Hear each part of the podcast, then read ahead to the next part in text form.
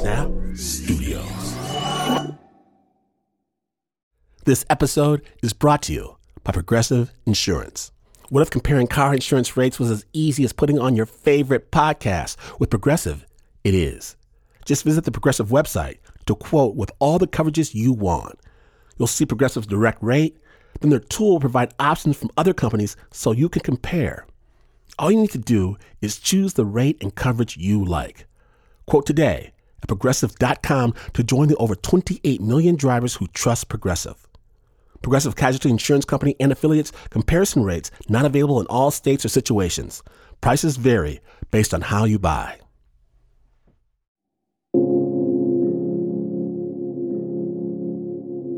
My mother was 24 years old when she had me, her firstborn child, which, while not at all strange, it seems to me now impossibly young.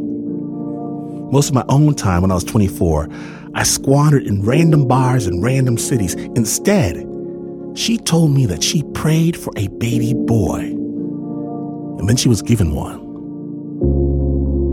She fed me, birthed me, bathed me, kissed me, sang to me, read to me, and all the beautiful things that mothers do before our burden. Before this wall of misunderstanding and bewilderment that poisons our relationship had even taken root because I was first. For one full year, I did not have to share her. I basked in her full and undivided attention. Her eyes were the first thing I saw in the morning and the last thing I stared into before she bundled me into a blanket at night. I was not an exceptional child. My first words did not erupt early. My first steps occurred far outside the statistical average. A birthmark stained the side of my face. There was even talk from outside our house that maybe I wasn't quite right. But she treated me as if I were the special gift from God she thought I was. So young herself, so dutiful, as if nothing in all the world could possibly be more important than me. Why? Colicky, fever, slow, spotted. What is this impulse? To sacrifice her own youth for mine. Well, today on Snap Judgment, a love letter of sorts the woman who first taught me what the word love even means. Snap Judgment proudly presents Mama Knows Best. My name is Glynn Washington, and there will be no content advisories on today's show because Mama does not appreciate that kind of language when you're listening. Snap Judgment.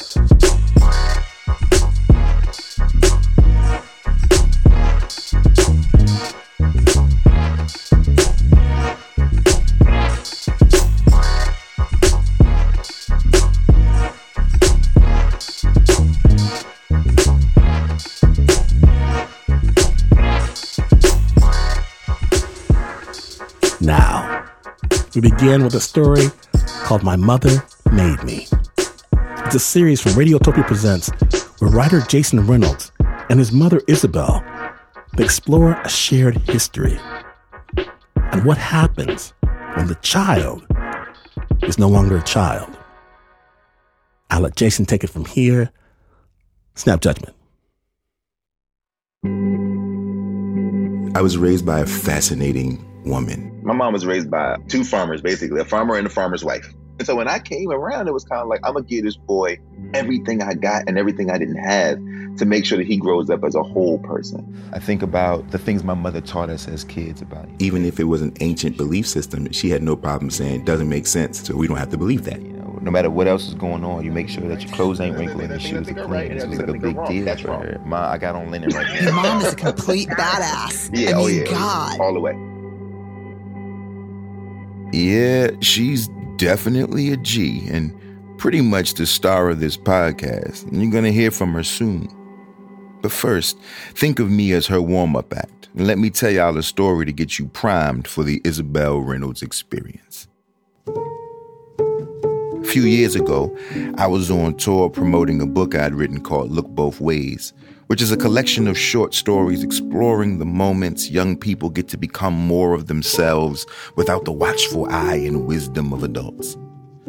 I'd been on tons of book tours trekking across the country from the smallest towns to the biggest cities. And usually, when I showed up, I'd be given a lovely introduction, and then I'd basically stand at a microphone and talk for 45 minutes about the book, the making of it. Maybe I'd even read a little from it and crack some jokes.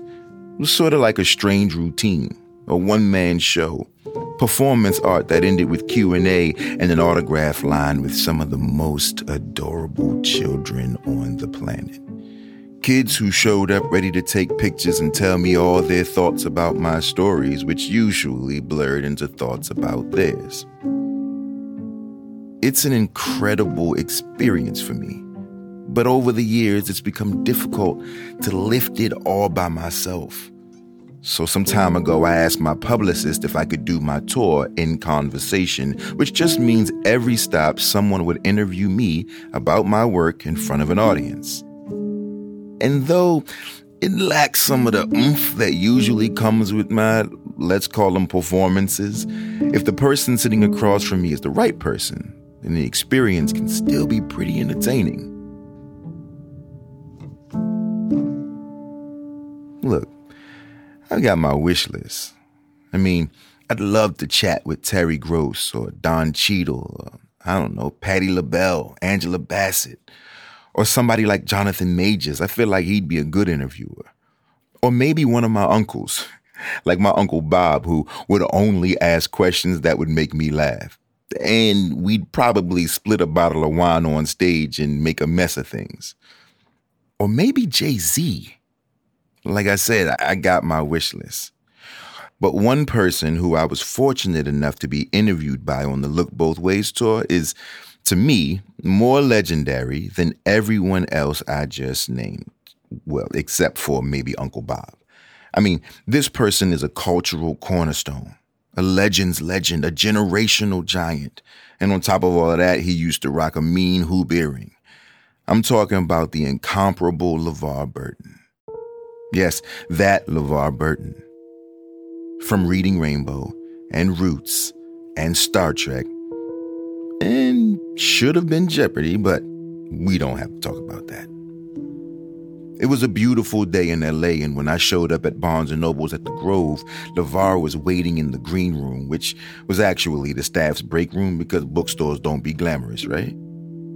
We introduce ourselves and chat briefly for a few moments before taking the stage. First 10 minutes of the interview, we ended up talking about our mothers We spoke their names and waxed about how grateful we are for them, to have come through them, to have been of them. We even cried a little, and that was the beginning of the show. And I wish I could tell you that moment was the highlight, but it wasn't. The most memorable moment, for me at least, came after we finished signing books. Our first moment of bonding was over our moms, around our moms. Yeah, I reached out to LeVar to ask him if he remembers that conversation. But as I recall, we spent some time that day also, you know, I, I prompted you, are you taking care of yourself? Right? Right. And, you know, you sort of hemmed and hawed, and I got. I got a very clear sense that this was an issue for you in your life, that this was something that you were struggling with. And I just wanted to, as someone who has had experience having to learn the need and necessity, painfully, painstakingly learn the need and necessity to prioritize my own health. And as you know, someone who recognizes you, Jason, I see you, brother. I, I want you to to be able to operate at your optimum capacity. Yeah. Right? Man, I appreciate self, it. Self care is is a huge part of that, and and and I got the sense from that your mother agrees with me. she definitely does.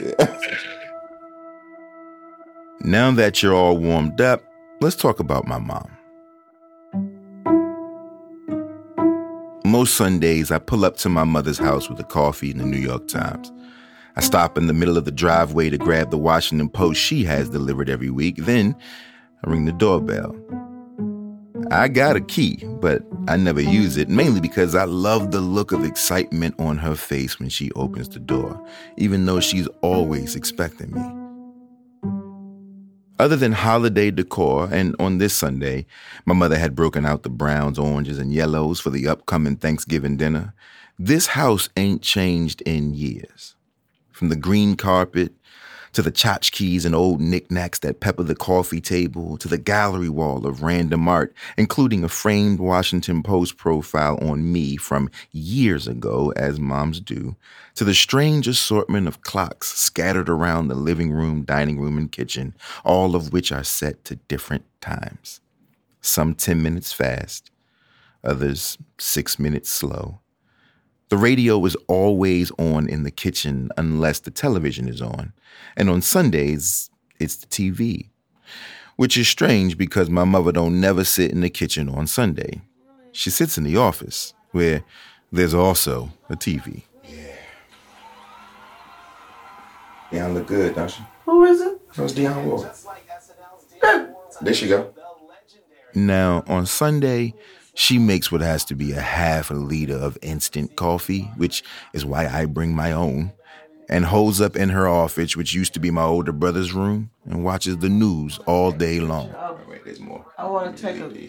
Except Come on, Lo. I want to take a selfie. for when I come over. Please send me a selfie. I would love to get a selfie from you every now and then. Your beautiful face. Okay. Now, for me to take a selfie, what do I do? Hit this? hmm That, that means turn the camera around to face you. So that hit that button. Boom. I'd say at least a third of my role as son is comprised of either fixing my mother's printer or teaching her how to use her latest piece of technology the computer, a new television, and of course, her cell phone. See, that's the one I took. Oh, that's great. Yeah, but I, you know. That's a really good picture of you. You took that of you. Mm-hmm. These Sundays are important to me because, in some ways, they serve as my church.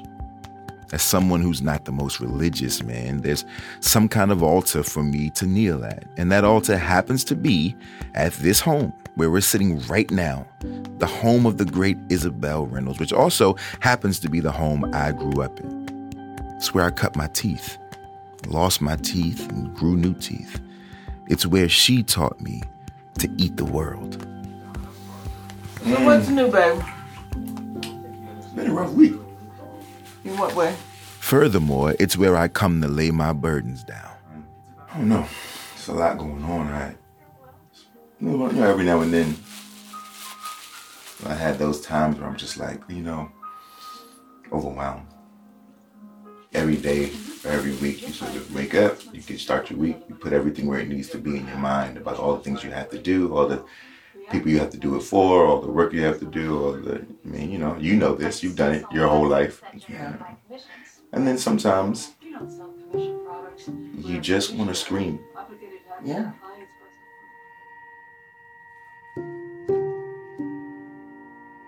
But I don't scream. At least I try not to. However, I feel whatever the weight of a scream is in my body. And I've been thinking a lot lately about where a person puts that weight. I mean, life is a lot of things, you know. Maybe it's more accurate to just say life is a lot. I guess it's this way for everyone, but I know it's this way for me. Don't get me wrong. There's so much laughter, there's so much joy, so much, but there are just as many moments where I feel so much pressure. The skin on my face feels stretched from the tension of tears, almost to the point of splitting some imaginary seam that runs from Widow's Peak to Goatee. Days where one moment I'm basking in the weird affirmations of my life, that I've somehow made something of it, and I feel so useful to the world. And then, shortly after, I feel, well, I feel used by the world, completely depleted after giving whatever I have to whoever needs it. You know, and I just, this was one of those weeks where I was kind of like, you know, because there's never a time where anyone who needs something from me says, maybe I won't ask. Maybe I maybe I won't ask him to do it. Except for you. you,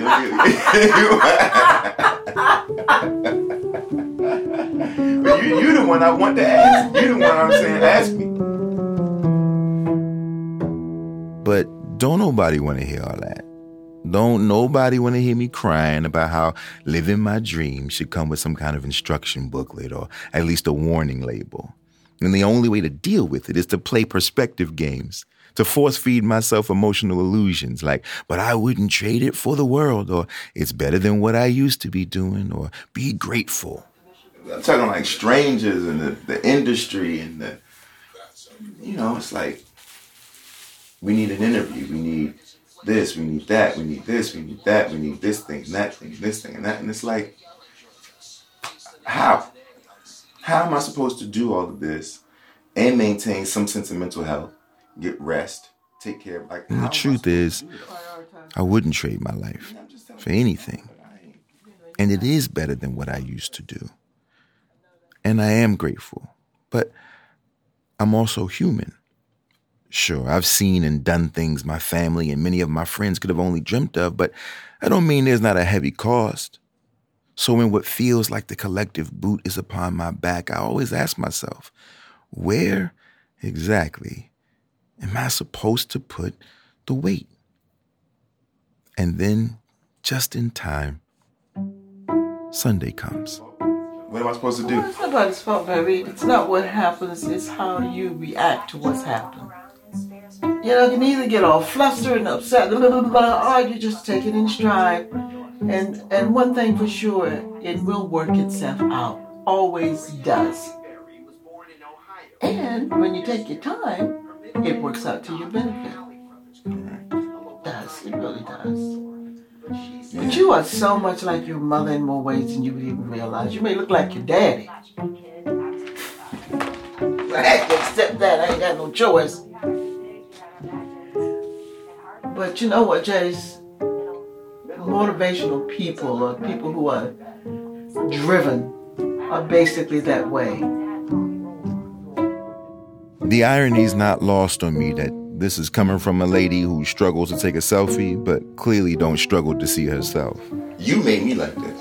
What do you think made you like this? I think it's just part of my makeup, son. I kind of feel like it's part of mine. Something in me that pushes me because I can do anything. And by the way, I can do anything. You know how I know? Because my mother told me so. Matter of fact, my mother made me tell myself so every night as a child. She made me say it loud enough for her to hear after I recited my nightly prayers. It didn't matter how tired I was. It didn't matter if I was upset or annoyed or if we weren't getting along or even if I was sick. I had to say it aloud every single night in this same house. The TV playing in the kitchen loud enough for me to hear, but never loud enough to distract me from those four words, my non negotiable mantra. I can do anything.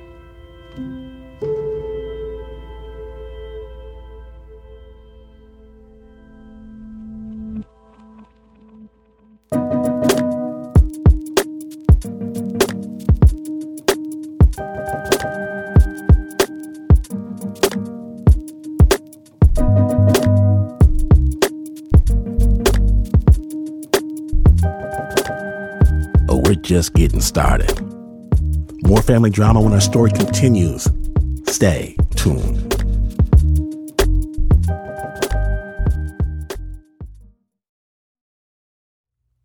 Support for Snap Judgment comes from Odoo. What is Odoo? Well, Odoo is the only software your business will ever need. Featuring a suite of integrated business applications, Odoo connects your business operations together so you can get more done in less time. Odoo has apps for everything CRM, accounting, sales, HR, inventory, marketing, manufacturing, you name it, Odoo's got it. To learn more, visit odoo.com slash snap. That's O-D-O-O dot com slash snap.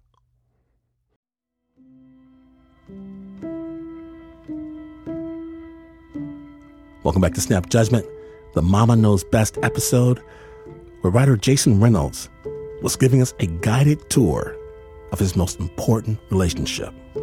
Snap Judgment. Let's get back to my mom. Let me tell you more about this amazing person. If I had to sum up her personality in a single word, well, first of all, I wouldn't want to, but if I had to, it would be driven. She worked in insurance and her office was an hour away from where we lived, so she had to be out the house by 6 a.m. to avoid traffic. She started working for this company when she was a 16 year old, clawing her way up from the mailroom to the executive office, the only black woman, the only black person, period, in that position. Driven. She was driven as a mom, doing her best to make sure my brother and I had everything we needed food on the table every night, staying up to check our homework and taking us to practices and games, even though she had to be up early to take that long journey to the office. She was driven to be the best family member, wife, daughter, sister, auntie, doing her best to give everything she had. And on the weekends, when she should have been resting, she'd be micromanaging our chores. My main chore was to dust, which let me tell you, it was tough because our house was like a bazaar, full of things that seemed like they were supposed to be dusty. Today, she's still that person. And I can do anything kind of person, at least to me. Still spreading herself thin, trying to be everything to everybody. Only difference is, well, I ain't got to dust no more. Thank God. I grew up in a house full of things, ma. Right? I grew up with you in a home where we there were there are things everywhere in this house. Right? Old things. Everything's got a story. Everything. So that's what I value. My fear is that I'll wake up with all of these with all these beautiful stories around me, and I won't have one of my own. That's my that's my fear because I, because so much of my life has been just work, work, work, work, work, work, work, and I don't know if I'm living fully right now. To me, you live well my lifestyle is a good lifestyle. Yeah, it is. But am I living my life, is what I'm saying. I got you. Let me ask you this. What do you think makes you feel joy? Because that's what I'm trying to figure out. I think the main thing, Jace, when it boils down to that makes me feel good is to feel needed. More needed than wanted. More needed than wanted. I get that. I really, really do. It's like I said, there's nothing better than the moments I feel useful to the world. It almost makes me wonder if service is addictive, a drug that causes some kind of strange endorphin rush, or if service has become a crutch I use to prop up some insecurity I'm unaware of. Or maybe if it's if it's a sexy way to hide my workaholism. And what if workaholism is genetic? I mean, I know it's not. At least I don't think it is, but what if? I think this is a good thing that you've given me, but I think that it could be it, I have to figure out how to how to harness it the right way. I think it's taken you a long time to figure that out, and I think that it's done great things for your life, especially people, the lives of the people around you who benefited from it. But I also think it's caused you tremendous grief. Grief. Grief. In so many forms, like sleepless nights, or drink too many, or cancer. Growing up, I watched my mother serve as a pillar holding up far too much. Our family, immediate and extended the company she worked for, all her friendships. She'd become more of a, a what than a who, machine. Perhaps like a vending machine. And I know this sounds harsh, but it's true that we all just took from her And we took from her and took from her without ever depositing anything, just knocking against her and taking whatever she had to offer, only to look on in awe at her refusal to break down. It didn't take me long to figure it out, baby. I figured it out a long time ago. I just wouldn't do it. I felt I was more of a coward to do it. I couldn't say no. I didn't want to say no. Especially family members were expecting me to do X, Y, and Z. And I felt within myself, I'm not going to let them down. So I did and still do exactly what I was taught. I do anything. If I want to do it, nothing tells me I can't. If I've never done it, well, I ain't afraid to try. And if I don't know how, I'm willing to learn. But sometimes the weight of anythingness gets heavy because it's not always about the things I want to do. Sometimes it's about the things I don't want or need to do. But I'm so used to doing it all, whatever it takes to not just make my dreams come true, but to sustain them, while also figuring out how to quell the nightmares of my kith and kin if possible. And to me, everything is possible. Everything but it don't always feel that way. So what are you gonna do? I don't know. I don't know. Try to figure it out and try to give myself permission to just to just not do what I can't do. Can't do everything. No, you can't. And some things I just have to be okay with saying, you know what? Can't do it. Not right now. Maybe not ever. You just can't do it, you know? It's that you just don't want to disappoint nobody. Yeah. And that's okay too. You don't know what life brings. It's, it's and it's important to live each day for what makes you happy.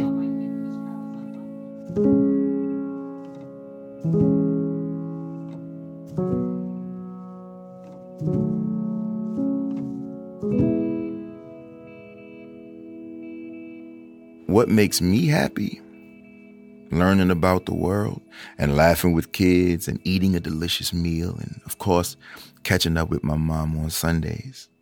But always Sunday mornings because by the time evening comes, her eyes are heavy and that old office chair becomes a mattress if mattresses came in right angles.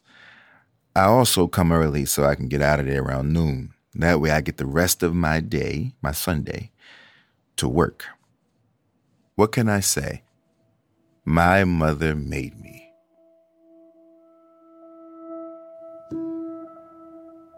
This podcast was supposed to be a tribute to my mom, honoring her for all she's taught me, like how to always remember where I'm from, or how to look to a higher power, or how life is about service, gems to get me to a place she'd never seen.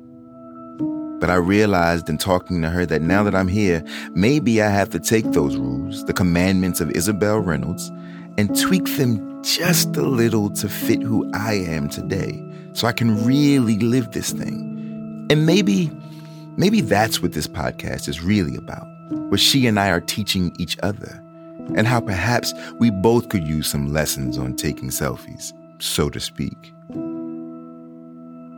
So, yeah. I can do anything. Even start a podcast about my mother and all she's taught me. But now it seems like I'm learning that just because I can do anything, don't mean I always have to. And if you find time, I know you're busy, and I have no right to ask this because your schedule is so heavy. But you're gonna ask it anyway. Yeah. See what I'm saying? This is what happens. we just talked about this. Go ahead, ask what ask it. And if all else fails, I'll just change this to an interview podcast, or a podcast on new wonders of the world, or maybe technology, or home improvement, or interior design, or floral arrangements, or self care, healthcare, welfare, a podcast on the changing definitions of everyday words or regional slang, a podcast on the history of fashion and how loose is in again, a podcast on just the color red or just wooden buttons, or which eyeglasses are best for a heart shaped face.